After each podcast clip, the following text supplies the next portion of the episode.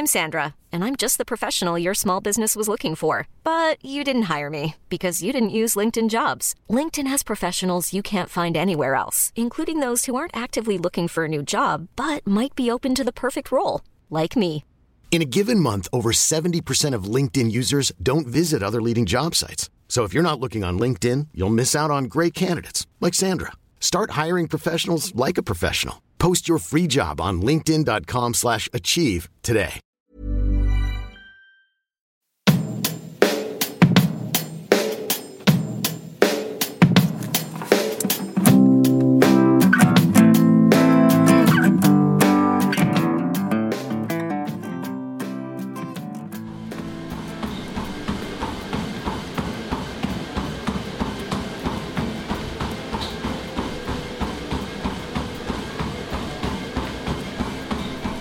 I always say to people, at least when you- you're in pain, you know you're alive.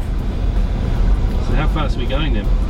We're going around 12 kilometers an hour So altogether, how long do you have to keep the pace up for? uh, for 24 hours. What? 24 hours.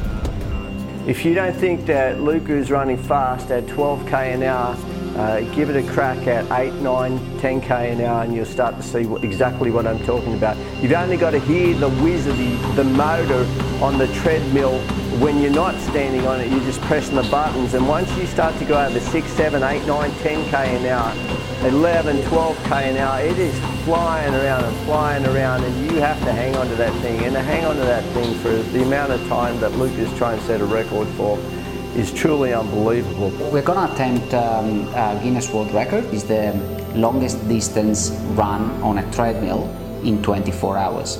And the individual record, 530 pace, is 260.8 kilometers. All of us as human beings have a choice whether we exert ourselves or whether we don't. The greatest gift is having that choice. Probably the physical suffering that I'm, that I'm seeking is actually to calm my mind and put things in, in perspective. Running for me is a, is a way to express myself, but at the same time to quiet my mind. The suffering is experienced only in your brain.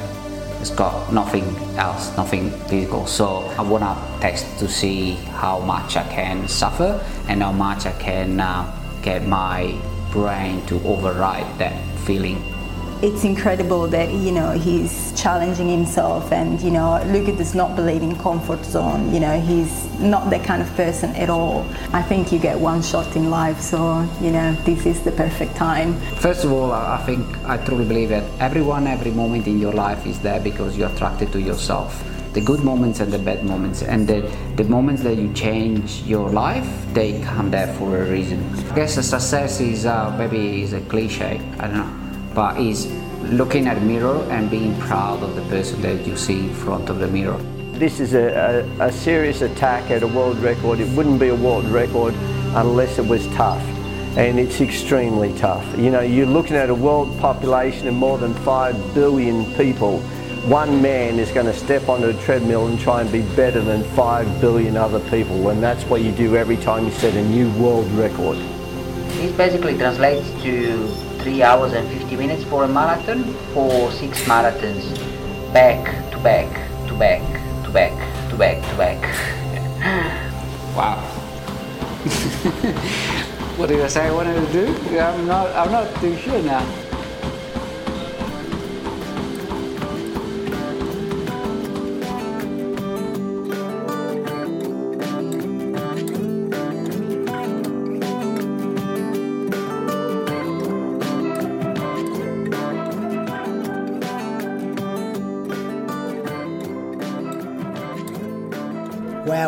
That hasn't got you excited for this week's episode of Tell Me Your Tales, I'm not sure what will. This week's episode is with world record holder for 24 hours on the treadmill, Luca Turrini.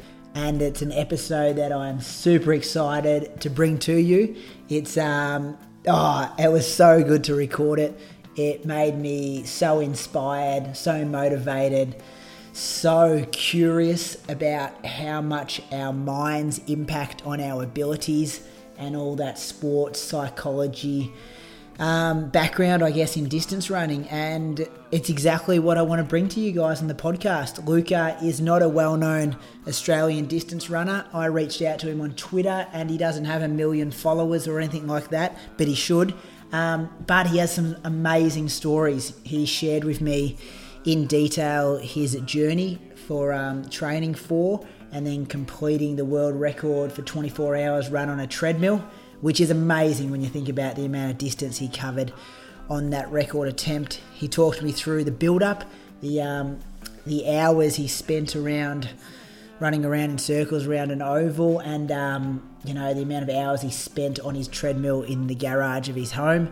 Um, he shared some great tales about his time overseas doing some pretty unique races and everything this man does which is obviously quite so much for charity, is unbelievable and just a great human that's on this planet. If you do have an opportunity, we're outreach to him on uh, Twitter or Facebook or whatever. He's got a pretty professional uh, set up website. That's where that promo clip came from. There's a bit of video footage on there. And um, yeah, I know I'll be digging in to throw him a few dollars for raising a 100000 for Can't Quality, the cancer research. And um, yeah, I hope you enjoyed this. I hope you can tell that I'm super excited by this show. And this is a man that I hadn't heard about, you know, two or three weeks ago. So it just shows how many kind of good tales are out there. Uh, as I said, enjoy, and um, yeah, I'll talk to you next week. Cheers. Things you want me to know. And even when I'm feeling low. I still feed the seeds that you taught me to sow. So believe the choices you made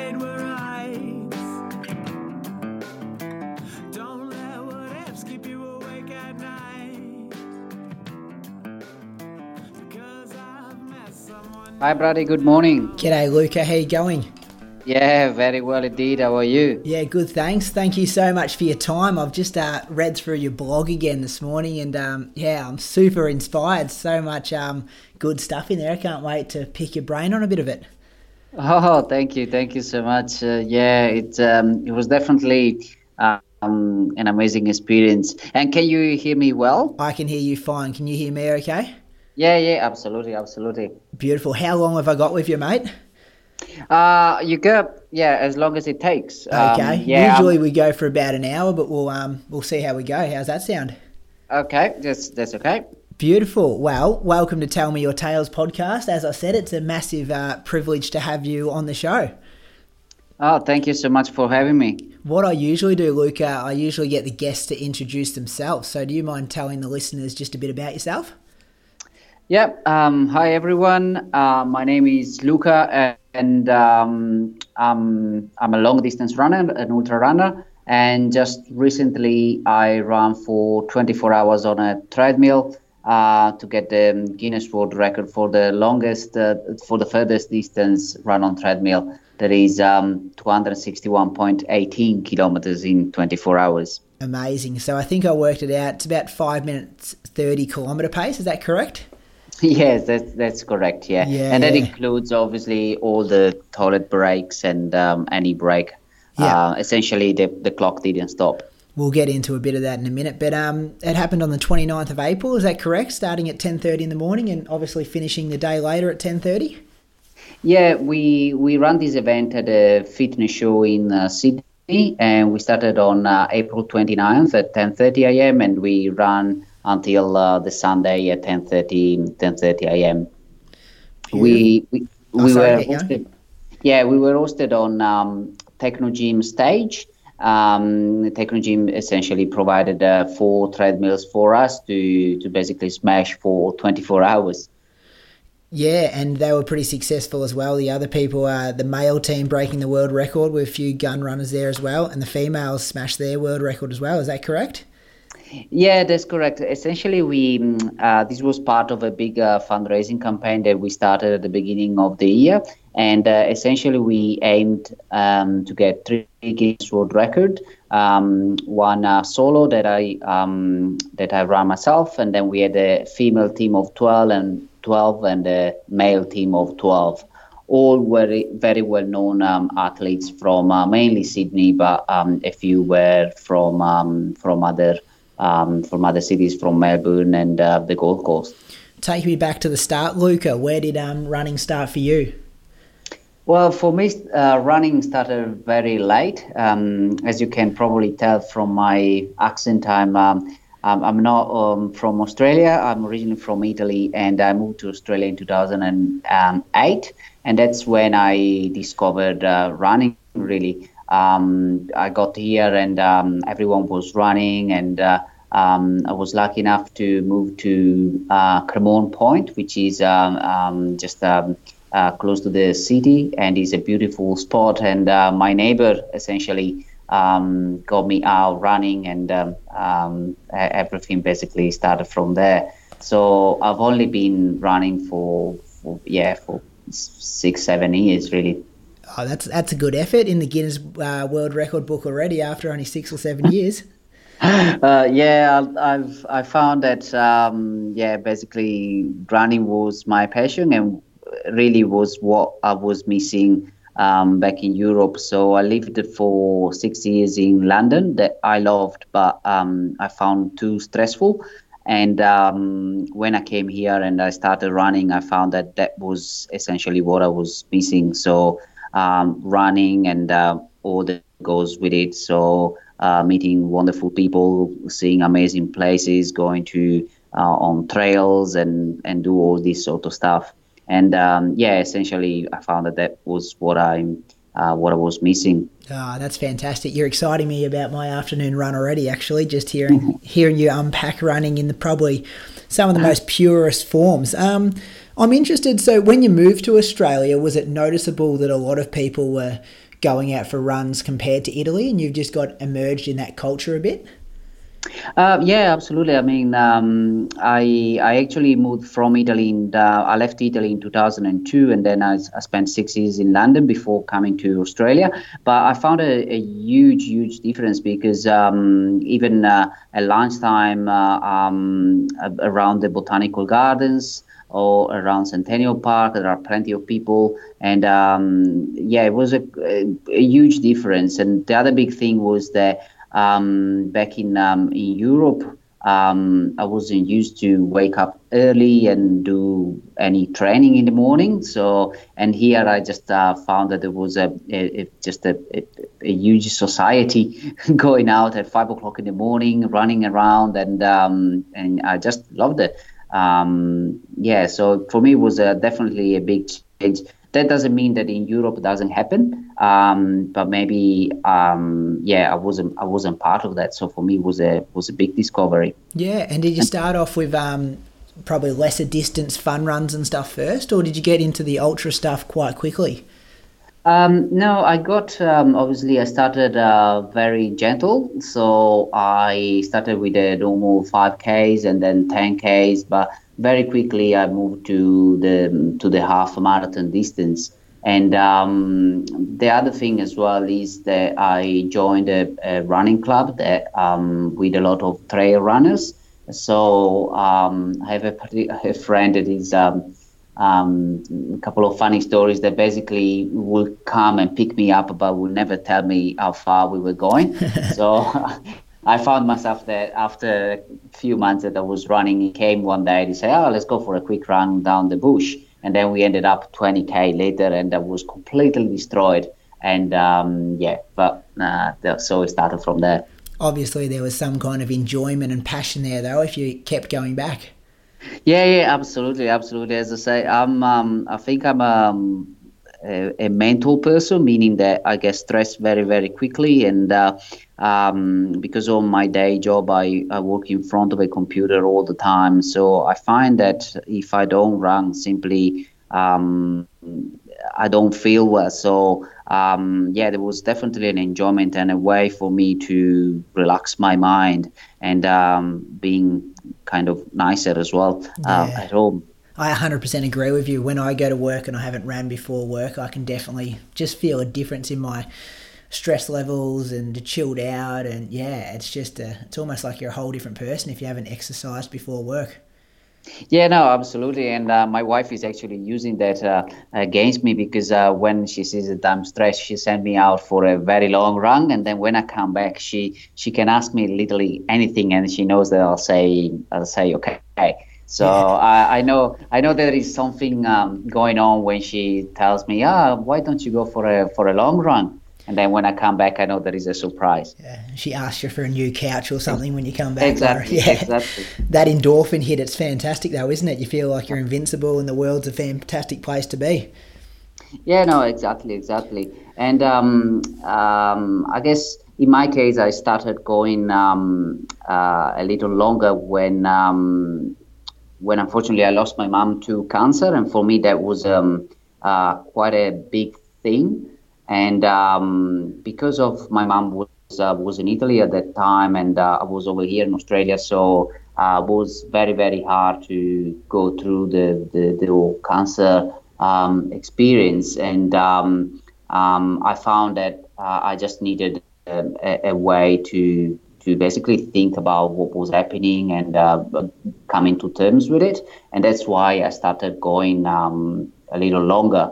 And um, it wasn't even planned in the sense that I would just go out and until I felt better, uh, I wouldn't come home, and um, and that was a way for me to also be be able to support my mom on being very very positive because uh, I would just go out for a for a long run, come back, be relaxed, have my mind clear, and then being able to to support her. Yeah, I'm sorry to hear that, and I um I can connect in a way. My um, grandmother passed away about two weeks ago, and my mum had called me from Bendigo, which is about an hour away from where I live. And after taking that phone call, the first thing I just put my running gear on and just went straight out the door. No kind of iPod, no Garmin, and just um, let my mind think. And yeah, it's exactly the same kind of thing that you're talking about. Yeah, yeah, no, absolutely. I find that, um, especially on long runs, when when uh, obviously, your pace is not as hard as on on a 5k or a 10k. You um, you really get time to connect with yourself, and um, at least for me, I find that after um, after some time, and maybe can be after a couple of hours or two, three hours. Um, at that point, um, I'm I'm clear. So my my mind is clear. My thoughts are clear, and uh, all the noise of daily life and so on just disappears. So if you can focus on um, on something in your that is close to you, you, or important for you, I find that normally, yeah, I can find the answer there. Mm, I find it, um, yeah, pretty similar to. It's almost meditation in a way. It just clears your head and especially in this day and age where you're sitting in front of computers and notifications are coming through on your phone and all the other stuff, it's just good to be out there with just you and a bush trail, and that's it, your body and mind. Yeah, absolutely, absolutely. On a treadmill is a little bit different, but yeah, we'll go to that later. yeah. So let's go. Let's yeah, take me back to where because this wasn't the first time you attempted 24 hours, and it wasn't the first time that you bid off a massive endurance challenge as well. So do you want to maybe um, take the listeners back to the marathons in Italy? Is that where it all started? Yeah, essentially that's where it all started. Really, um, as I said, I lost my mom to cancer, and um, I simply wanted to uh, make my contribution to the fight against cancer, and particularly on uh, cancer prevention. So.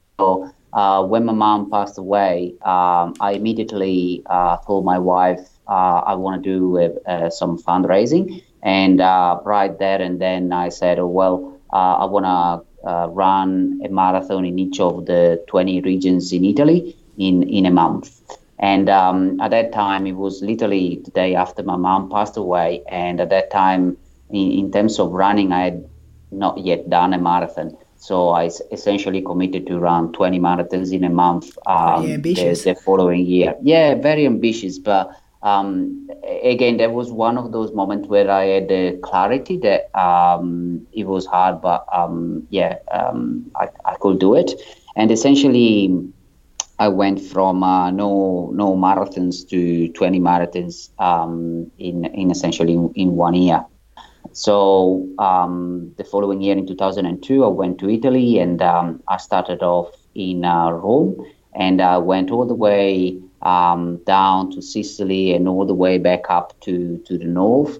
Um, and um, yeah, I managed to complete my um, my challenge, um, and uh, it was fantastic experience. Uh, my wife and I spent a, a month um, around Italy. It was pretty full on because I would um, run a marathon in the morning and then uh, jump on the camper van and uh, uh, drive to the next uh, but it was just incredible and yeah, it um, it's something that um, um, I couldn't describe.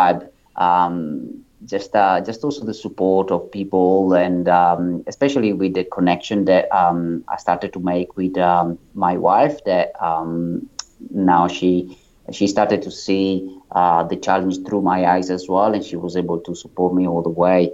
So yeah, it started from from there, and then essentially um, every year or so, I will try to do another uh, personal fundraiser. And um, uh, after Italy, um, I went to Mexico the following year, um, and I did uh, the Tarahumara Ultra Marathon. Um, that is famous for the book Born to Run. Yep. So I went down to the canyons there, and um, I ran with the Tarahumaras. That was uh, just uh, just incredible. And then a couple of days later, uh, with another friend, um, um, I went and ran the Grand Canyon, the, doing the rim to rim to rim. Um, again, just a fantastic experience, uh, starting at three o'clock in the morning uh, to and basically starting with uh, I think it was a five five degrees uh, at the top of the canyon, and then by midday uh, at the bottom of the canyon it was uh, like 20 degrees. So um, yeah, an amazing experience, very very challenging, uh, and and again just uh, done uh, with um, with not after a time or after a pace, but just after the experience. Yep, and how many people were in these events? So like the. I didn't even realise there was an event where you could go and run with those people from um, Born to Run. But yeah, tell me a bit more about that. Yeah, it's an event that happens um, every year when uh, there are no um, no no no troubles, meaning that they cancel the event a couple of times uh, lately. Um, but yeah, it's uh, at the beginning of March, and it's an event with around I would say around 300 people, um, of which 150 um, are are local Tarahumaras and 150 are gringos or people from mo- mostly the US. Um, and uh, when we went, it was just uh, um, uh, three Aussies. Was my wife, myself, and uh, a friend of mine, parents. And um, yeah, it's uh, it's an incredible event because it it really um, it's a it's a it's not a race. It's more about running together. It's a community experience. So we we went there and it took us um, uh, three days from um, the US to get on a minibus and find our way down to the canyons. So it was um, very hard to get down to the canyons. And then when we arrived to the canyons, we discovered that it was this uh, a small community of people and runners from uh, all around the world. And essentially, we spent a week uh, um, with um, uh, with them, and we spent a week basically touring around um, the canyons. And uh, I think it was the first race, if you wanted, I've done where uh, the days before you go out for 30 kilometers runs and, and walks up the mountains simply because it wasn't about um, the race in itself it was about more of the community Oh, what an experience! You're taking me back to flashbacks when I read um, "Born for Running." Yeah, and I guess that whole um, event would just be inspired from the book. Yeah, exactly. So it actually started. Is the other way around. There was the event before the book. Okay. So um, Caballo Blanco was uh, was in fact um, yeah someone that lived there, and they uh, everyone in the community uh, knows about Caballo Blanco, and he started this event and then um, the book was uh, was written um, a few years later. And obviously, when the book came out, more people uh, came to know about the event. Uh, but still, uh, right now, because it's so hard to get down to the canyons, is um, only very few people make the effort to go down there. And um, in, a, in a sense, I hope that it remains like that, that it doesn't go mainstream because um, yeah, the experience is not about the race; it's about um, the community, it's about the Tarahumara. So much so that um, one of the the guys that we met there, um, a guy from Japan, um, a couple of years ago, he was in front of um, of the park. He was uh, at a 5k to the end, and instead of winning the race, he stopped and he jumped in the in the river giving basically a local Tarahumara the, the opportunity to win the race because for them uh, the prize was um, was actually something that could maintain them for, for months. So he jumped in a river, he had the swim, he waited for a couple of Tarahumaras to go by, and then he came out and uh, he finished the race. Yeah, so that's, that's amazing. Yeah. That's um yeah, it's I'm, I'm with you. I hope it stays pure and it stays a low key event and doesn't get overrun and become one of the world marathon majors or anything like that. I think there's a, a place and a time for those big city events, but that's definitely not one. I think that's yeah super important that it stays pure. Yeah, absolutely, absolutely. So the Grand Canyon and the Mexico adventures, that's sounding like um before we even get to these treadmill challenges, it sounds like there's a book in you. yeah, maybe maybe one day maybe yeah. one day. I'll, I'll, I'll love to. I think again, I think the um, the book is actually something that I thought about um, because it's it's more about sharing a journey that um, I believe everyone can do in their own way, and uh, I love reading books of uh, uh, running adventures, people that have done crazy stuff, and uh, I think most of the time you find that phrase or that something that uh, spark interest or um, inspires you. So um, maybe who knows? Um, I'll I'll do a few more adventures and maybe try to condense them in a book. Get a few more chapters up your sleeve. Um, what are some of your favourite running books? I'm a bit of a collector of running books as well, so I um I've got quite a bit of a collection. But what are some of your favourites? So uh, my favorite, uh, obviously, is uh, Born to Run. Yeah. Um, I think I got a lot out of it. Um, but recently, I've been actually looking at um, different, uh, listening to different books. Um, the one that um, I liked um, was uh, the Ultra Mindset.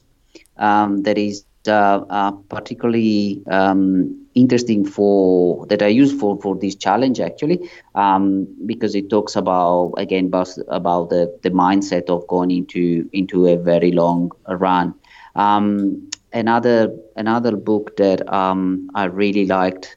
Um, I'm running. I'm, I'm listening now to uh, Running Man. Yep. And um, what else? Is that the uh, one where the man was in jail? Was that? Yeah, yeah correct. Yeah, yeah. Um, I, I just Chris, started. Chris Engels or something like that. Yeah, yeah. I just started listening to it. Is um, yeah. So I've literally got just the first chapter, and um, by the sound of it, he, he ran the Badwater Marathon inside the jail. Mm, uh, he did. It's an amazing read. I um yeah, I heard him on the Rich Roll podcast, and then yeah, um, yeah, hired the book from my local library, and I was I kind of picked it up, and I was a bit uh wasn't quite sure of it, but yeah, you'll really enjoy that, I think. Yeah. Oh, great. And then uh, I run. I listen to uh, Running with the Kenyans. That's another one that I'd really really liked. So yeah, I have um, a long list of uh, of books, uh, but mainly I listen to them. Um, I like to um, go for very long runs and listening to uh, running books. That's yeah. really funny. I'm Italian after all. Yeah, I'm Italian after all. Italians are known to be um, at dinner and talking about food. Yep. So I like to go running and, and listen to running books. Oh, very good. So, um, so the next challenge that you took on was the 24 hour record attempt. Is that correct? Yeah, before um, before that, actually, in um, 2015, um, I I organized this um, this fundraiser at uh, Martin Place. There was around the 24 hours. Um, so we organized that 24 hours on on treadmill uh, in in that case as well, and um, around for 24 hours. But essentially, the the format of that event is that we at a stage we organized a stage in um, uh, Martin Place Square, and we had uh, uh five treadmills and five uh, static bikes going for 24 hours. um, we had um, four treadmills where we had um, um, teams and different running clubs that would run relay style. Um, one of the treadmills was given to corporates. Um, one treadmill was given to the Hertz running squad in Sydney. another one was given to the Run Lab um, running group with with Vlad, yep. and um, um, the and the, the, same thing was on the on the bikes as well. So the the runners would just uh, run for half an hour and then jump on the bike for half an hour.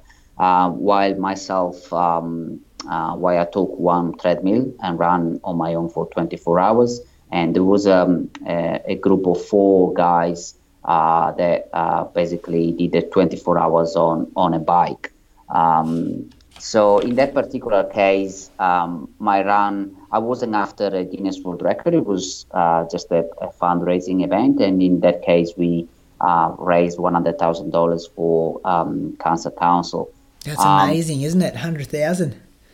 Yeah, yeah, it's it's amazing, and um, until until now, we we managed to raise uh, through my own uh, charity fundraising event as well as um, some um, annual events that I'm organizing.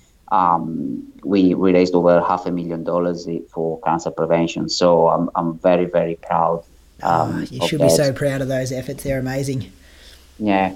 So was that the time when you ran two? Did you run 210 kilometers in the 24 hours that year? Yes, correct. Yep. Yeah. Um, so um, that was uh, that was a, an, an, experience in the sense that uh, I was totally unprepared.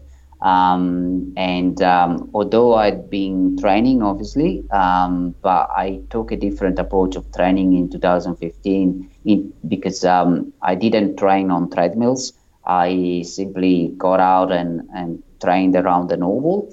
Um, essentially, I found that uh, running on treadmill will actually cause me Achilles pain. So I decided, okay, I'm just gonna keep the treadmill for the day of the event, and I'm gonna do most of my running outside. So I I used to go out at 6 p.m. and go to my local oval and run until 6 a.m. in the morning around the around the oval on my own. Um, and just um, around like a 400 meter oval, like a footy correct, oval. yeah, yeah, correct. I've, i think the longest I've I've done was uh, 80k, um, but um, again, yeah, that that was um, that was pretty pretty interesting. I can um, imagine. Yeah, and also it was um, it was my first um, first attempt at uh, 24 hours on treadmill, and um, I was uh, unprepared um, in terms of nutrition as well as um, the mindset. So um, I started off strong, and then um, I think from around 10 p.m. until 6 a.m. in the morning was absolute hell. Um, I stopped a million times. I was grabbing on the treadmill, and um, yeah, I was just um, just completely gone. Um, but again, it was an amazing experience. 210 kilometers, still a, a very good um, outcome. And most of all, we, it was a fantastic uh, uh, event. We had uh, a lot of people coming the following day. Martin Place Square was full of people, and and as I said, we raised uh, one hundred thousand dollars for charity. Yeah, and you were only 28k off the world record at that stage, though. So that must have did that plant a bit of a seed that it's definitely achievable. Yeah, yeah, absolutely, absolutely. And um, I was, uh, I, I had the feeling that um, I didn't, um, I didn't give enough. I must admit that I was extremely happy of the result, but I didn't like the way how I handled the night. And um, so that gave, gave me kind of not a confidence, but um, thinking that well, I can probably go further. Um, and um, and so I simply left it in, in at the back of my mind and um, waited for the next opportunity. And in the next opportunity, you um, you put everything into it, didn't you? Like just reading the notes about you contacted the world record holder from Canada. You got Pat Farmer on board for as a bit of a mentor, and um, you built a whole team around really putting everything into achieving this goal. Yeah, absolutely. I think um, there is also, I must uh, say, uh, why we we decided to go again for 24 hours on treadmill. Um, it's, it's, it was personal in the sense that um, my wife and I um, came in contact with um, families and children affected by cancer, and um, it was very confronting because um, uh, it sort of gave us an, an, an idea of how tough life for these families is, and uh, we decided that we wanted to make a contribution on that, and um, and and that basically sparked the idea of doing um, another 24 hours on treadmill, and um, and and it's always hard to fundraise uh, for when you do exactly the same challenge. So I found that it was very hard for me to uh, fundraise again for a 24 hours on the treadmill because uh, I had done it before. So I kind of raised the stakes to say, okay, we'll do it again, and this time we'll, we'll attempt the Guinness World Record. And um, as you said, um, I took things very, very seriously. And um, essentially, six months before the event, um, we had a team ready um, to, to look after the logistics, to look after all the different aspects. And the first thing I did was um, to call up the Dave Proctor, um, who was the, the, the, record holder at, at that point, and just get a, a bit of uh, just just chat to him and understand what he went through and uh, if he had any advice. And uh, I must admit that was um, for for myself and also for Dave, it was the most natural thing to do. A lot of people have been asking me, "Oh, how did he feel about um, uh, telling you his experience and how did he feel about you trying to go for his record?" And um, yeah, and for us, it was actually the most normal thing. We became uh, good friends uh, because of this record. So he was very open with me and telling me what he went through. Um, for him, it was um, um, it was a, a, hard experience because um, I think he said that after that he, it took him months and months to recover um, mentally uh, because of the challenges. So um, uh, I was lucky because I had done 24 hours on treadmill before, so I knew what to expect. But I took his, his advice and worked a lot on my mental state rather than um, just the physical. Yeah, I read a uh, quote with you that was um, something like you knew the body could do it, but it was all in your mind. Yeah, absolutely. I I, I think um, I think that these kind of challenges, especially on the treadmill, that uh, you are always one step from falling off the back and one step from uh, uh, from touching the treadmill. That uh, touching the treadmill or grabbing onto the treadmill means that you get disqualified right away. So you are always anxious, and uh, you always need to keep control of, of your body because um, really you just need to lose your focus and, and, and you can fall. So it's mentally you just need to be to remain locked in, and um, as you can imagine, running on a treadmill you don't have much variation. So you are essentially just uh, running on the spot. Um, so physically is it's a big toll on your body, but mentally just uh, seeing the same thing. And in my case, I, I was just focusing on one red dot um, five meters away from me. apologies. Um, so I was focusing in just one point.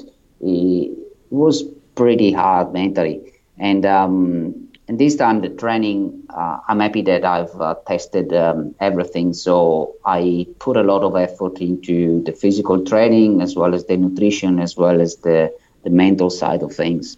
Yeah, talk us through some of the training. So you had a treadmill put into your shed, is that correct? And would, yeah, in would my go on those? Yeah. Yeah, so the first couple of months I ran outdoor, and um, then uh, basically for the last four months, four and a half months, I, I had a treadmill in my in my garage, and um, and uh, I ran essentially ninety, probably ninety five percent of my running was on treadmill.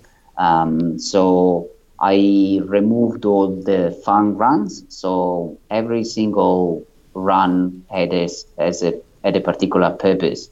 And um, so essentially, I try to do um, longer runs. So I started with uh, doing a couple of hours a day.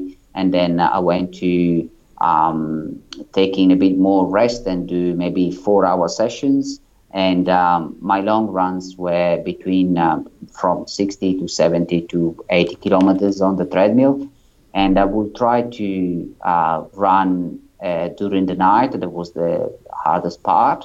Um, so we try to run after a long day of work to simulate uh, being tired. And um, I run at 3 a.m. in the morning. Sometimes I will start at 3 a.m. in the morning, or I will start at 10 p.m. at night, or I will start at 6 p.m. after work. So I try to um, basically run at different times of the day to also understand how my body and my mind reacted to it. Yeah, I guess when you're doing a 24 hour challenge, you need to expose yourself to um, every one of those hours. Tell me about. Yeah. So, were you just doing this in your garage with the door open and people are driving past, and there you are on the treadmill, yeah. and four hours later yeah. they're coming home and you're still on the treadmill, or what was it like? Exactly, exactly, exactly. And the the best part is that uh, we actually moved to a new place in January, and that's when I started running on the treadmill. So all these people were new neighbors, so they would see me running at any time of the day and night. They would actually open their front door at 2 a.m. in the morning because the, the treadmill was a, a, little bit loud at times, and uh, they would see me running and. Uh, um, yeah, so essentially I had the, the garage door open and people would just walk past and just wave and just laugh and just say, So, what are you doing there? Um, so, when I explained to a couple of people what I was doing, it was uh, the reaction was uh, pretty entertaining. Yeah. Um, but um, but yeah, so they everyone would walk past and uh, just wave and just ask me what I was doing. Yeah. And um, I think I um, yeah. They, Good first they, impressions for the neighbourhood, yeah, I'm sure. Exactly, exactly, exactly. Um, so, what kind of mental strategies did you put in place in those big training runs? Like, were you, you spoke about audio books or music or nothing, or what was the, the go there? So the goal there was uh, basically trying to be aware as much as possible. So my very long runs, um, I actually didn't use any music. So I would just put on the music or an audiobook right at the end. But I would try to go through uh, time, um, essentially just uh, being aware and thinking. Um, and um, uh, basically in front of my garage the, the, there are two houses and there is a gap of pro- probably one meter. And i will simply focus i know it sounds very boring but i will simply focus uh, on that gap for five six six hours at a time. And um, and then trying to be aware of how my um, my brain or my my overall feeling was in terms of mood and trying to understand what kind of food I needed to use um, to to make sure that I I was sharp. So I had a couple of big failures on in terms of nutrition and mental state in a couple of uh, training runs. Um, in, in one training run, I simply ended up throwing throwing up after a few hours, so I had to cut that um, short. In another long run, I basically felt my body was was feeling great, but I was completely flat um, in, in, terms of uh, brain and um, mental state. And then um, another one, I started in the middle of uh, basically at 10 p.m. and 11 p.m. And obviously, you get tired around 1 1 a.m. But I, I delayed my caffeine intake for too long, so that I crashed. So all little things like that is um, I, I, basically try to get a, uh, a better feeling of my um, my mental state and my physical state so that I could prevent um, any major uh, crash from happening. And yeah, sometimes, right.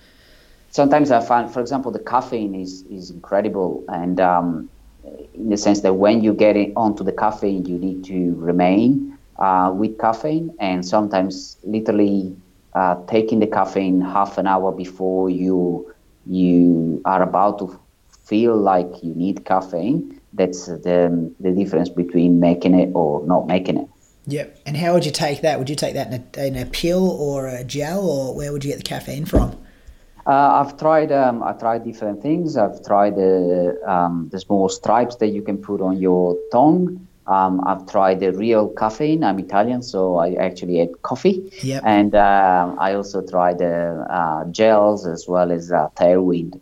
So and and again, depending on on what I needed to do, um, I've tried different strategies to see which one was was the winner for me.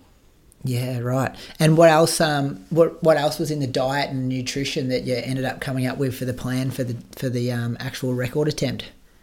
Um, there was obviously a lot of carbs. Um, basically, I tried to maintain at least uh, 300 uh, calories per um, uh, per hours, or if if not more, and uh, trying to uh, basically have maltodextrin that um, cool my body could absorb. And even that has been um, um, a big challenge to find the right product that worked for me. As I said, a couple of times I ended up throwing up just because yeah, it didn't it didn't work for me. And um, also finding basically the right amount that I could I could um, I could absorb. Um, but mainly was also just normal food. Um, for the first um, for the first six or I think eight hours, um, I was eating normal food. So trying to find the balance of when to start introducing the fluid uh, nutrition um, and when to just have normal food. So um, yeah, it was um, a great discovery, and um, again, all the all the books that I read, they were very very useful to understand what other people do. I think you probably now know your body better than a lot of people know theirs. Yeah, I think um, my wife knows it better even because um, she she could uh, she could just uh, see um, my my reaction to food, and uh, um, she could just uh, understand what I needed to eat to get a, a boost of energy. And sometimes, um, what I found as well during the, the actual event that um, maybe I didn't need food to um, get the carbs. Sometimes I just need the food to get a break. So uh, during the event, um, every time I stopped for a for a five minute break, we would have some pasta that maybe it wasn't giving me much energy as such, but it was just a, a good mental thing to have because it was warm, it was making me feel feel okay and uh, and just uh, allowed me to keep going. Yeah. Now, Luca, you just mentioned your wife, but I can only imagine the impact this preparation had on your your life balance. I now know how hard it is just training for a marathon 13 or 14 hours a week and how that plays havoc with work and family and social life and a bit of tension here and there. But do you mind just unpacking how you balanced preparing for this massive achievement and um, also living a normal life at the same time? Yeah, I think the the balancing was hard, and probably there was no much balance to be fair, fairly honest with you. Um, so for the six months, it was um, very hard. I have two children.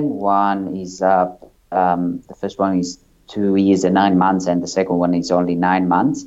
So when I started the preparation, they were um, they were still even, even smaller, and uh, so they they require a lot of time. And um, essentially, I I just uh, had a, a massive lack of sleep. Um, I would train every time I had the opportunity to train, and also organizing the event uh, would take me take a lot of my time. And um, yeah, I don't think there was a, a balance, and uh, it was I must admit very very hard for for us.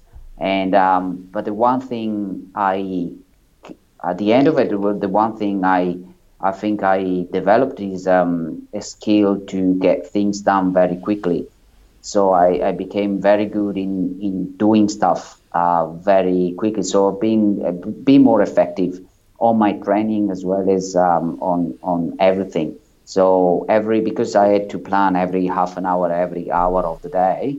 Um, so if the half an hour was dedicated to uh, work, that that half an hour had to be basically 100%.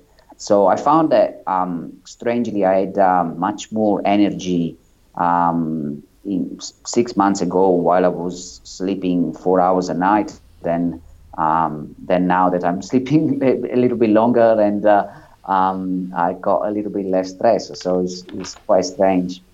Yeah, um, right.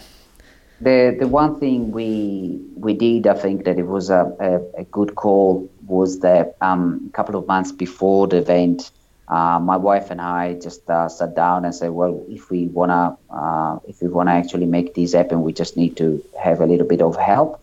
So uh, we called uh, my mother-in-law and my sister and a friend of mine, and we simply said we need some help here. So they they came over from Italy just to help us out. Um, my mother-in-law was with us for a couple of months, my sister for a couple of weeks, and this crazy friend of mine came over for five days from Italy just to just to c- come over and basically work and uh, uh, no sleep for five days and then fly back. So that's that's that's good friendship. Huh? So it was more than you, wasn't it? On um, we might get onto, I guess, the day the record attempt happened, but yeah. just listing those kind of people there that helped you out in your preparation. And I know there was a bit of a strategy by putting the male and the female team together to kind of give you some support alongside you on the treadmills. But um, it was more than you jumping on that tre- treadmill at 10:30 a.m. on the 29th of April, wasn't it? Yeah, yeah, no, it was it was uh, was incredible. I mean, the, the number of people involved in the end of the whole event was around 150. Yeah. So we had, um, as you said, um, the, the the idea of the of, of this event was to have uh, multiple Guinness World Records. Again, the, the because we wanted to um, engage with uh, as many people as possible and uh, to, to have a chance to achieve our uh, fundraising goal of $100,000. So we had a male team of 12 and a female team of 12, and we also had uh, um, one extra treadmill that we called it the people treadmill, where uh, basically was open to anyone that wanted to come and, and, and join us on the run on the day. And um, and the, the reason to have also um, a Guinness World Record for female team or a male team, um, which is an incredibly fast pace, was also to uh, keep me accountable. So all the runners on the female team and the male teams are um, very well known runners, Olympians, and all my running heroes, to be honest. And um, so committing with them to organize the event and committing with them that I was going solo for 24 hours also kept me focused because um, every day I, uh, when I didn't feel like training or waking up, I knew that uh, my actions were actually uh, important for other people too. So, and as you said, we had um, a massive team. We had a massive team of timekeepers, uh, volunteers, and um, we we had a videographer that um, basically produced a documentary for for us, and we had uh, um, just a just a large number of, of people and sponsors and uh, and partners as well. So mm. I think um, um, in the end it was um, it was the right strategy because, as I said, it kept me accountable and kept me moving um, pretty stressful because obviously I felt the pressure of um, of so many people involved. And when you approach some of those, like you had Ben St. Lawrence and Jeff Hunt and Maddie mm. Cox and Cassie Fien, how was it approaching? I know all those guys would have said yes, yeah. no doubt, but was it a bit, um, yeah, nerve wracking kind of approaching some of those big names and asking them to help out? Yeah, absolutely. For me, I mean, uh, for me, these uh, these guys are, as I say, my my running idols. So uh, going there and asking them to uh, dedicate um, one day to run on a treadmill. I know that uh, nobody really likes running on treadmill, and um, coming on and basically put on a big effort because um, their pace was was incredible, and uh, and maybe you know put um, a risk other other other races they have was a big ask. But I found surprisingly, um, in a sense, or because I didn't knew them, I found that everyone was actually uh, very interested that they, they understood the reasons why we were doing this event, that it wasn't just a stunt, it was a way to inspire others and uh, uh, fundraise for a good cause. And I found that everyone was uh, very approachable and uh, um, ready ready to go. Um, we asked Martin Dent from uh, Canberra and um, yeah, he said yes right away. So he came over from Canberra just to just to run with us. So, um, and again, most of these people I, I never met before. So it was great that they trusted me and they they, they trusted what uh, what we were doing. Yeah, Marty's an absolute legend as well. I remember he was one of my heroes, or he still is one of my heroes. And I um went to a race once in Hobart, and he was my room partner, and I was absolutely cacking myself, nervous about making a fool of myself in front of um, Marty Dent. And yeah, he turned out to be so down to earth and full of wisdom, and one of the nicest guys you'll ever meet.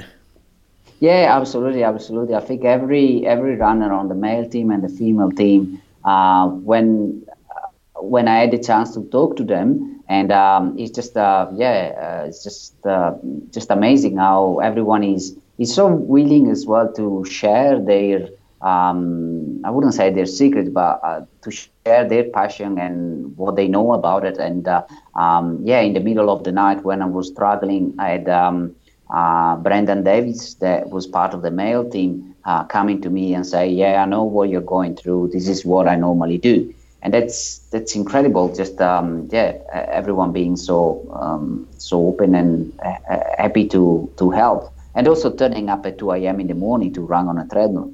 Because mm. the one thing to remember is that it was a 24 hours challenge, so that all the runners essentially ran uh, throughout the night as well. They were taking turns. Yeah, that's awesome. They could have easily done that and gone home and had nothing much more to do with the event, but it sounds like it was a. I think I read somewhere that you said when you started, it felt like there was three different events in place, yep. but by the end of it, it was everyone was on the same team. Yeah, yeah, that was incredible. That's the thing that I'm uh, most proud of um, because um, yeah, you're right. At the beginning, it was uh, there was a, a, a, male team, there was a female team, and there was a solo team. Then there was a team of timekeepers. There was a team of uh, um, people's runners, and there was a, a, team of admin people. And then, literally a few hours in, we just uh, all melted together. And um, again, for me, was was incredible to see uh, the likes of Martin Dent coming back in the middle of the night because he couldn't sleep and he just wanted to know how the team was going, or the female team that uh, one runner had to uh, cut short um, a run, um, and, um, and, then uh, others runners were ready to jump on, and uh, a lot of people that basically came back in the middle of the night or early in the morning just to see how things were going. And um, in the end, the feeling of achievement um, was accomplished because all three teams managed to reach their records. So the female team reached their record, and then the, the, the male team followed. And then I finally managed to get my record as well. But it was just one big accomplishment. And, uh, and um, I think everyone, um, if only the male record, let's say, um, had, had got the, the, the, record, they would not do. They would have not been happy. Yeah. So, but because we all managed to get our our records, then it was a, a, a big achievement. And let's just touch on your record for a while. So, were you nervous before you got on the treadmill? Uh, yeah, I was obviously um, excited. Uh, I, I was nervous, but um, excited. I think I was. Um, in the right uh, mindset. I, I, I, truly trusted my training and I truly uh, trusted the, um, my my mindset. So I I was excited. Yeah, I read that at no point you doubted yourself. Like it was it was hundred percent going to happen for you, and there was no other option for the day. Yeah, absolutely. I mean, it, uh, I, it's it's hard to say, and um, um, I, I, think I'm I'm a, I'm a modest person, but I, I, felt in that in that moment I, I knew um, there was no other choice. Um, for me, it was a choice of definitely giving 100 110 percent, and um, the uh, for me, yeah, there was no doubt. Um, I had all my splits in my mind. I knew exactly where I needed to be uh, I practiced how shit I will feel in the middle of the night, and all this kind, all this stuff I, I had it clear in my mind. And uh, because I, I, had experienced that before in 2015, that gave me the confidence that 24 hours I can do them. Now I just need to focus on on the pace. Yeah, and it was it was pretty smooth early, but did you have a couple of problems with the heat? Was it a bit warmer in there, and the heart rate was a bit higher to what you're used to in your garage?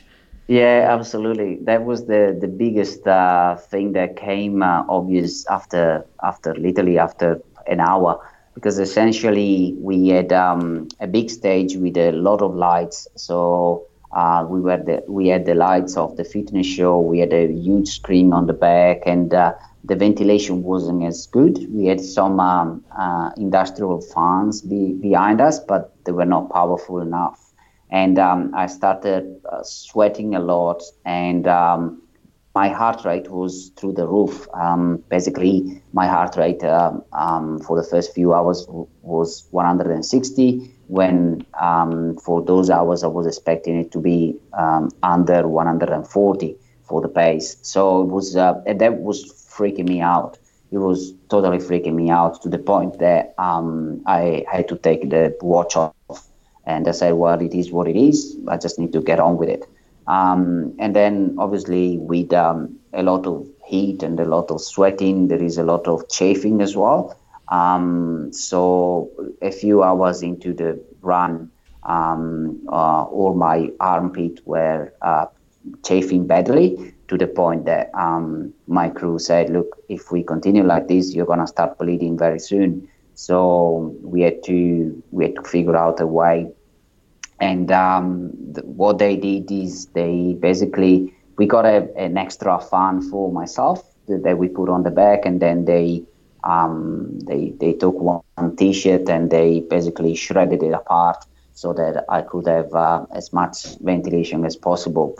And I, um, I, was wondering what would happen then. I watched the video before I read about that, so I was like, I wonder what's the go with this T-shirt, kind of ripped in these very strategic places. Yeah, no, absolutely, yeah, and it worked great in the end, and um, yeah, it stopped the chafing because yeah, uh, I uh, the, the, problem wasn't as much as about the chafing, the, the pain of the chafing, but again, it was distracting me from what I had to do. So instead of running and thinking about uh, my pace or what I needed to do. I was just thinking about chafing. So I started raising my arms. I wasn't running properly. And uh, again, it was just wasting mental energy um, to, to worry about chafing instead of worrying about um, how am I dealing with food, how is my posture, and, and things like that. So I think, yeah, they've, they've they they've done the right call. They made the right call, and um, I'm very grateful because otherwise I would have stressed out the whole, the whole way. Mm, and I think there was something in that taking off the watch as well. I think sometimes as distance runners we get a bit caught up in letting our thoughts be dictated by whatever the watch is telling us. So it's um yeah, it makes me pretty happy to hear that you just took the watch off and chucked that away and just had your own thoughts. Didn't let the uh, watch tell you how you're feeling.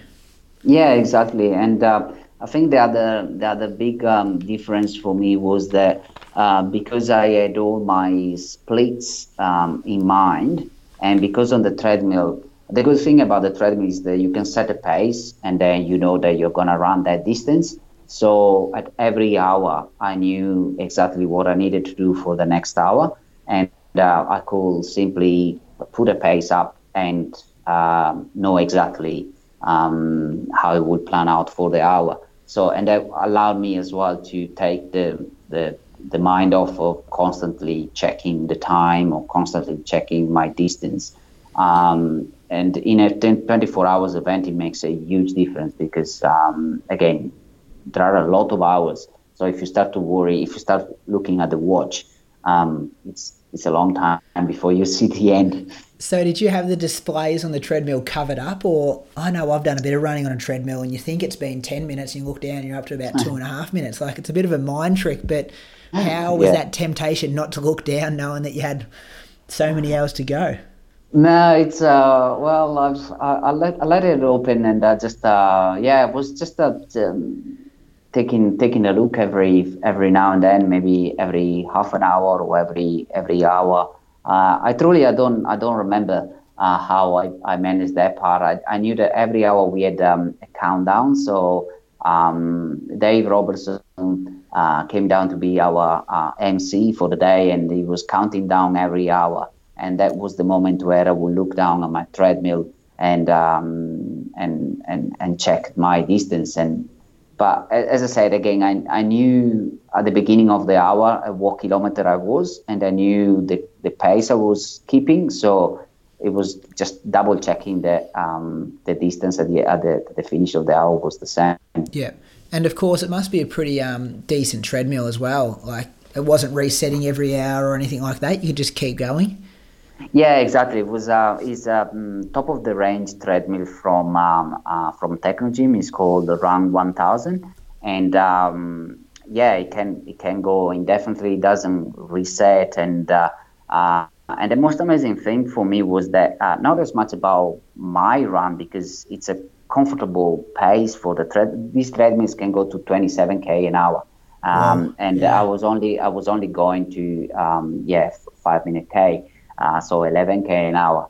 But for the male teams, they, they were hammering it because they were running um, a three minute pace, so it's 20k an hour. And plus, they were jumping on and off constantly every 10 minutes.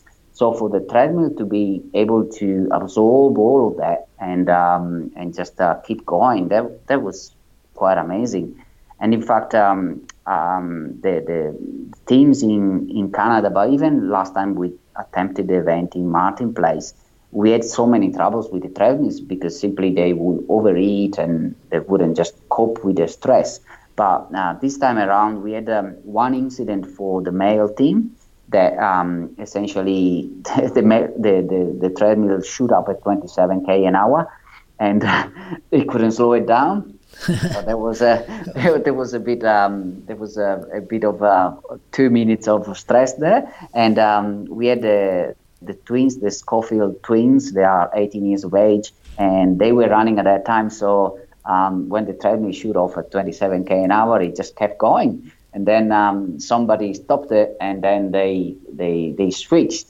And then they tried again after resetting the treadmill, and the treadmill went from zero to 27k an hour and uh, again, um, uh, Luke was on it and he just ran to 27k, 27k an hour until somebody said, no, this is too dangerous. So they stopped it. But besides that uh, incident, um, yeah, the treadmills just uh, worked great. Yeah, right. And what about because it was an official Guinness World Record attempt? Did you have to have people from Guinness there, or how did that work? No, you you are allowed to have your own um, um, timekeepers and witnesses. Um, so the way it works with the Guinness World Record, you can have um, you can pay a fee and have an, a, an official there, or otherwise um, you can pay a smaller fee and just uh, get get your own witnesses. But essentially, we needed uh, two witnesses uh, per treadmill every four hours. So in, in total, we had um, six um, uh, witnesses, uh, uh, sorry, 12 witnesses per treadmill. Um, and then uh, we needed to log every single switch, every, every single thing that happened on the treadmill. So in my case, um, every half an hour, they had to log the kilometers I was on, and they had to log every time I stopped for toilet breaks or so on. But for the female team and the male team, uh, the witnesses uh, had to basically uh, document every time one person was, was, was jumping off the treadmill and jumping on, and they had to essentially write the kilometers and the time. So you can imagine if you change uh, 10 times, is around 100, 100 um, changes in, in 24 hours. Yeah. And how many times did you come off the treadmill during it, like for toilet and food, or did you have any sleep breaks, or how'd that work?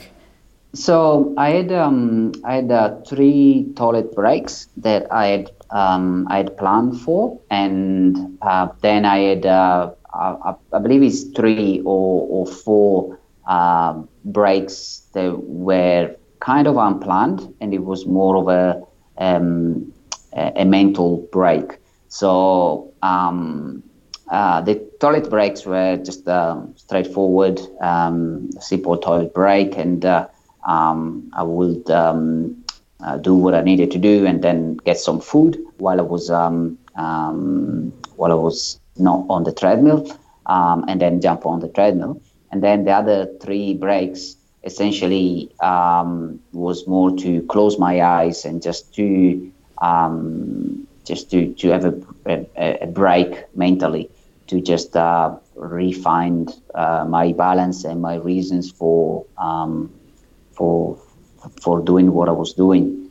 Um, and um, I must admit that um, they they were good in a sense. Those breaks they were good because they will just give me a break from running, but they were absolutely hell uh, when I go back on the treadmill because um, obviously, yeah.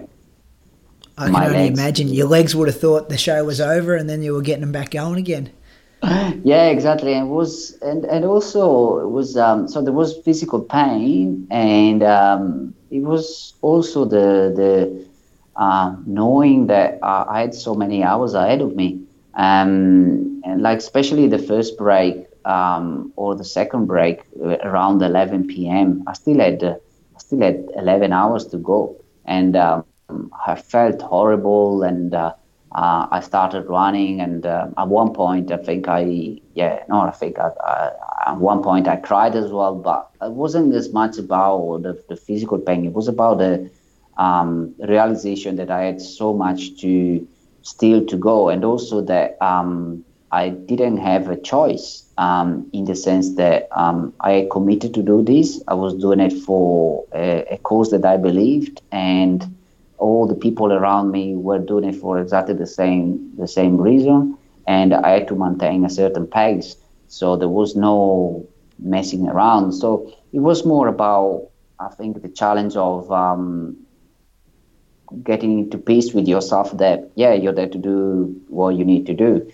Um, so that that was definitely very very challenging. Mm. And um, yep. And I guess it's kind of, in a way, it's really black and white. Like the treadmill goes a certain pace. You're Luca, get on there, keep it going for 24 hours.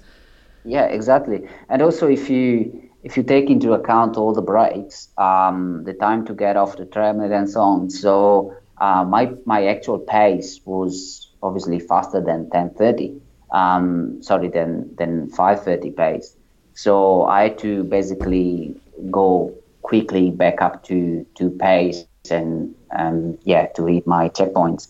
So um, so yeah, it was um was a really strange um, feeling and uh, um, again my uh, I have to, to say that my wife as well as my my my support team, every one of them um, they just uh, managed to say the right thing at the, the right time. They managed to give me the right encouragement at the right time. And every time I would get off and get back on the treadmill, uh, the the teams were, were were there to cheer me on. Um, so and that's why I said in the end it was just one big team because uh, they could feel the same pain I was feeling, even though they, they were not running for 24 hours. But yeah. they, they they they could they could uh, feel um, that um, the reason why we were doing it, and they could feel the pain I was going through. So for me, it was actually a way to to share this among other people. And what was it like? I guess when you like you got the record with three minutes to go, was that correct? And then yeah, yep. And then um, yeah, what was that? I think I read somewhere that you didn't let a smile out until about six minutes to go when you knew yeah, you were definitely going to get it. But it was, um, I could only imagine the kind of emotions that were going through you at that stage. Yeah, look, um, the, the the the last big deep, as I called it, uh, I had uh, four hours to go. So around six thirty in the morning, I was feeling horrible, and um, uh, Brendan Davies came to me and said, "You you're gonna go through this. Uh, don't don't worry, you're gonna go through this. The sun is coming up, and then your body will start to react, and you will feel better, and and and all of that. And so I was hoping for this second wind, but um, that never came because we were inside a, a convention center. There was no um, the light was the same. So essentially, um, from four hours uh, to to the end, um, I just I never stopped and because I knew that I was on a on a tight schedule, and um, I I just um, got it to a place within myself that um, just focused on to uh, one red dot in, in front of me, and uh, just to, to, to, the reason of what I was doing, what I was doing. And um, so I managed to get to uh, uh, 23 hours. I managed to, I was on 250.6 um, uh, kilometers. So, uh, and that was what I kind of visualized during my training. I wanted to get to one hour to go, knowing that I could just have a six minute pace, um, just just in case. So I got to to 23 hours and I slowed down the treadmill to the slowest I'd run for the whole 24 hours.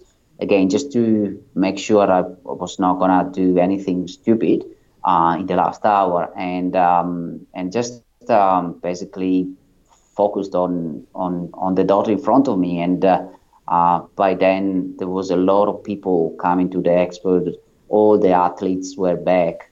All the volunteers were back. Um, they opened the doors uh, of the expo, so there was the general public there. Um, the guys from Technogym were there from the charity. So there was a lot of people, and um, the MC was pumping, was uh, was talking his head out to keep me moving um, the guys and the girls had their their records with hours to spare, and they were still going as fast as they could. And uh, I just said to lock it off and just um, just uh, basically keep moving and uh, making sure I, I was gonna take it at home. So um, so yeah, as you said, I've I basically I was so serious until six minutes to the end, and then I think that if, if uh, finally the the MC did, said the right joke, and uh, I finally smiled. And then from then on, it was uh, was kind of um, yeah riding the, the the wave of excitement at the end. Celebration time. Yeah, absolutely celebration time. And the funniest thing is that um, so when I broke the record, I I I just uh, shouted. It was just the most liberating uh, shout I've ever done in my life and then after moments after that, I was confused. I wasn't I wasn't sure what am I supposed to do now. Um, am I supposed to stop, to slow down, to speed up, and so on? And uh, uh, Jeff Hunt was running next to me uh, at that stage, and he looked at me and said, "Come on, come on, you still got three minutes to go. What, what are you doing?" Because um, because yeah, because I could have simply just grabbed onto the treadmill. Can you imagine that? I, I could have just um, being so confused and grabbed on the treadmill and then Guinness World Record turns around and say, I'm sorry, you grabbed on the treadmill with, with, with oh, imagine that. so so yeah, so I kept going for the the remaining three minutes. I think I I picked up the pace a little bit. I I, I absolutely have no idea. And then um, we had the final countdown, and um, and again when we stopped the treadmill, I just remember looking at the, the distance, it was 261.180.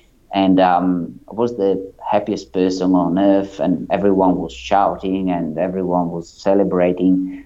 And um, I got off the treadmill, and um, I had a few people just uh, holding my back because um, my legs kept moving backwards. I think I, um, after so so much time on the treadmill, my perspective was all wrong. So my body, my legs kept moving backwards. So I was walking backwards. So they kept me just pushing me to move forward.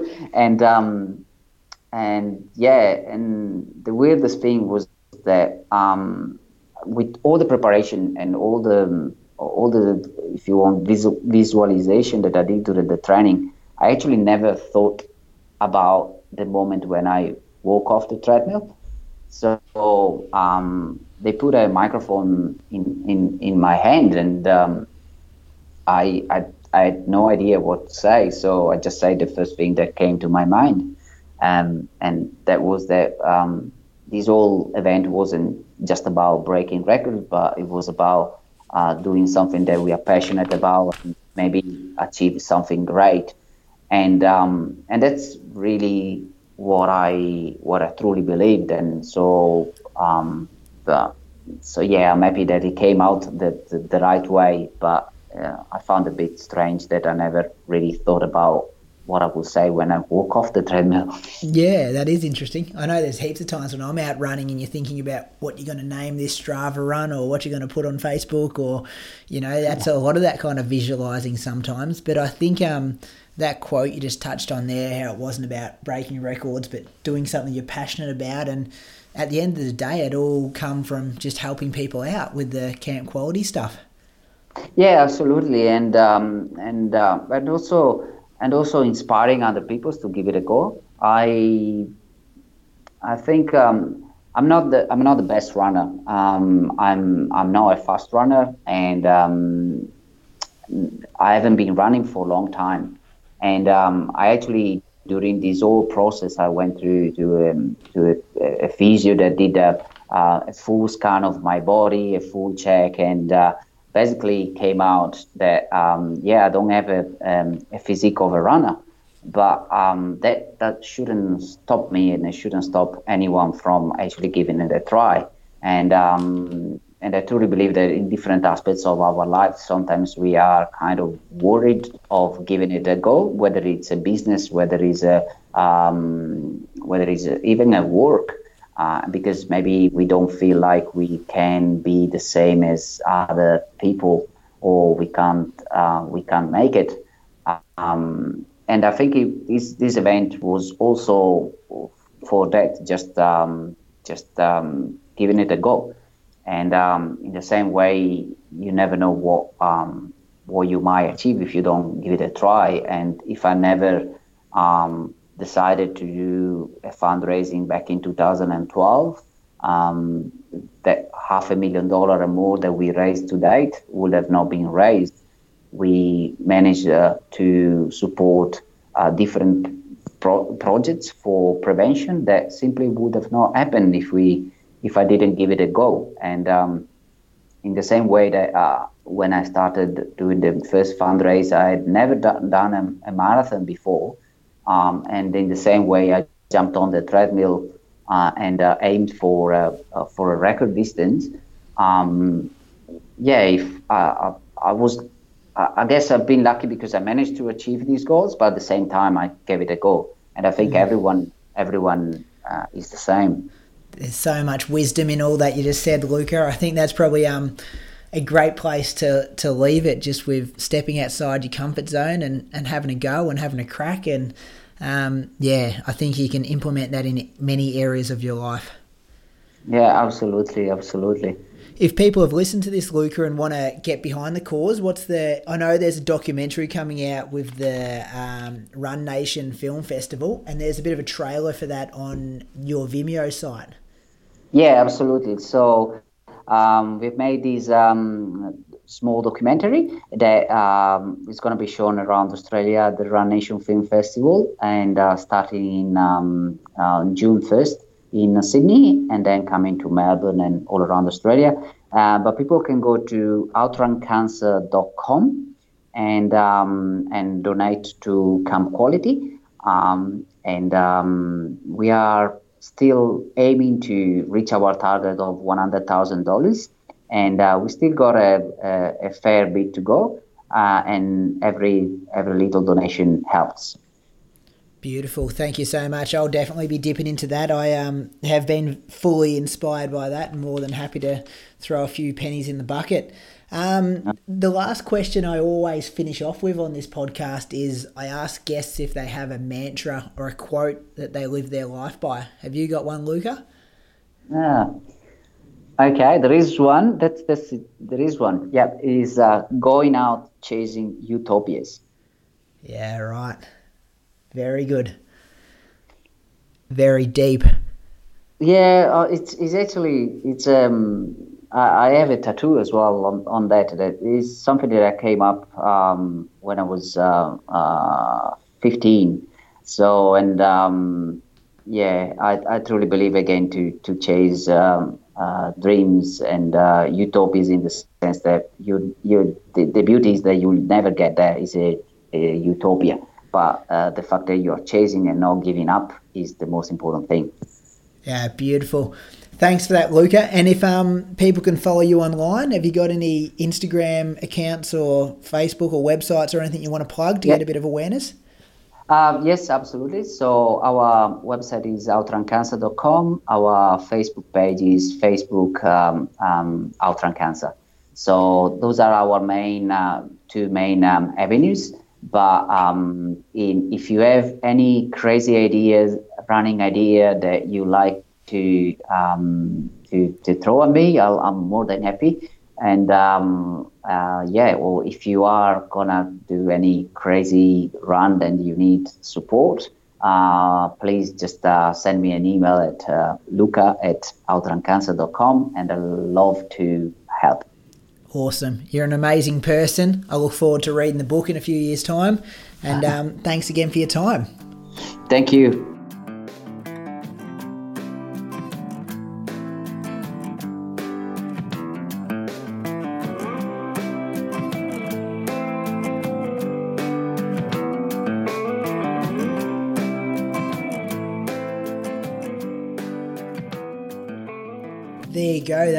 Episode number 18 of Tell Me Your Tales. What did you think? Let me know about it. Um, got the Facebook page or a review or flick me an email. My, all my details on my website there. Really hope you enjoyed it. Really hope you got something out of it. As I said in the introduction, I know I did. And um, yeah, it's pretty good being able to spend an hour and 10 minutes talking to a guy like Luca and um, being inspired. I've been thinking about it on a couple of my runs the last couple of days, especially when you think it's a bit hard. It's probably not as hard as spending 24 hours on a treadmill at just over five minute a kilometre pace. So, um, yeah, it's been uh, really important to kind of bring you a show like that one there. A quick shout out to a couple of friends of the show. Zach and Newman had a good win down at the Great Ocean Road, 23k on the weekend in the half marathon down there. Absolutely smashed it. And um, Julian Spence, I think, interviewed number four, it must have been he um, he won Great Ocean Road again, the full marathon. I think that one's 44k and um, won it quite easy for the third year in a row. So um, big shout outs to him. And last week's interviewee Andy Allison had a good win in the 7k down at the City to Casino down in uh, Tasmania there. So um, yeah, some good wins for people at the show. And I know Doug Hammerlock he had a good win in the uh, 11k event down there under 33 minutes, which is absolutely smashing it. So um, it's good to hear that a few listeners are having some good wins and uh, a few interviewees. So must be the podcast rubbing off on them, I reckon. But anyway, that's enough from me. That's a super long show this week. But um, yeah, as I said, really important to kind of bring that kind of content to you. And I hope you got as much out of it as I did. Enjoy your week, and I'll talk to you next week. Catch ya.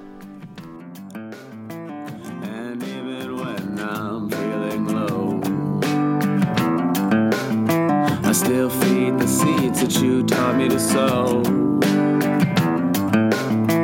So believe the choices you